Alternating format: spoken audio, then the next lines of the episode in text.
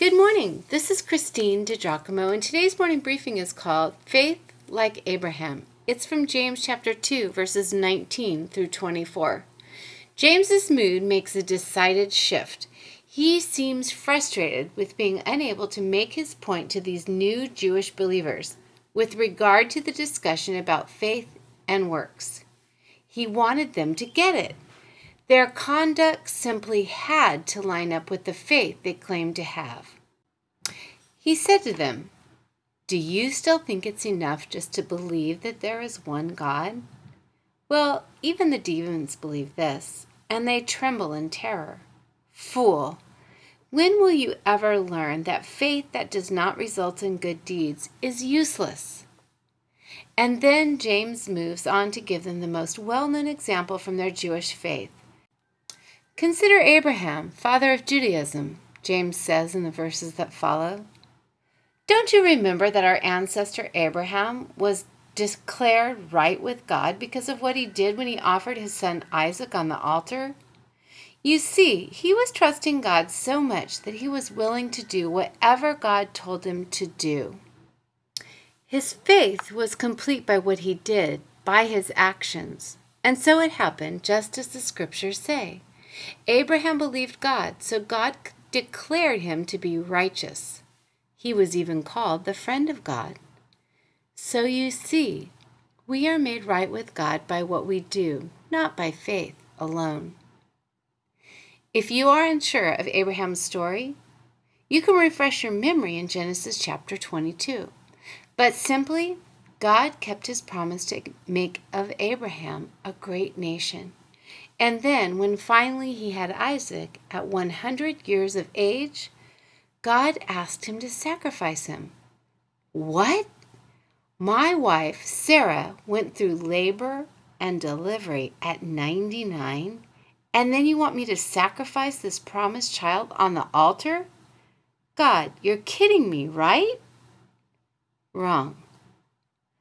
But then God provides an alternate sacrifice at the last minute.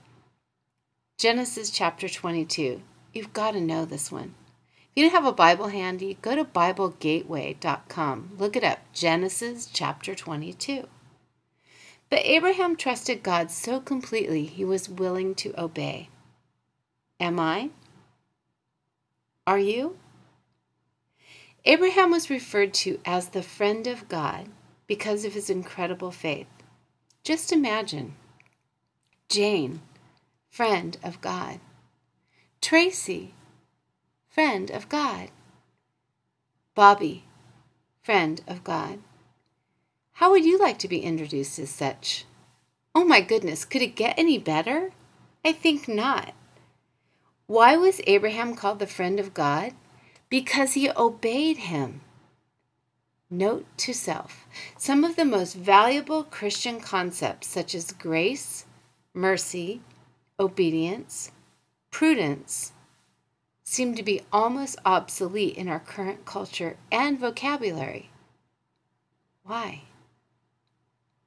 Jesus told his disciples in John chapter 15 verse 14, "You are my friends if you obey me." John chapter 15 is so very rich with the words of Jesus, like where Jesus says, "I have told you this so that you will be filled with my joy." Yes, your joy will overflow. If you are lacking joy in your life, these words of Jesus provide your recipe for joy obedience to Him. To the convinced, we obey what we know to do. For instance, here are a few starters Love the Lord your God with all your heart, soul, mind, and strength. Obey that. Here's another one love your neighbor as yourself. Here's another one pursue holiness. 1 Timothy chapter 6 verse 11. And another Ephesians 4 verse 32. It reads, "Be kind and compassionate to one another, forgiving each other." So if we want to obey, we will be forgiving.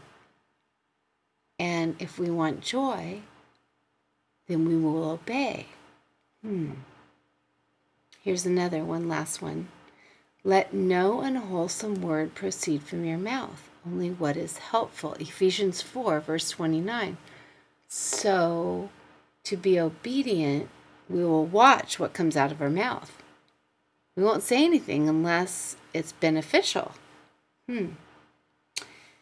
George MacDonald was a Scottish poet, a preacher, and a novelist who boiled all of life's truth into a simple two step process realizing who God is, then obeying Him.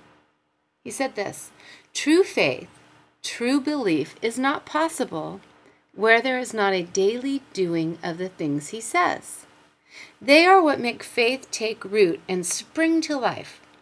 Obedience is not perfection, but making an effort. What a man believes is the thing he does, not the thing he thinks. Lord, won't you give us the faith and will to obey you today? We want your joy, and Lord, we want to be called your friends. Amen.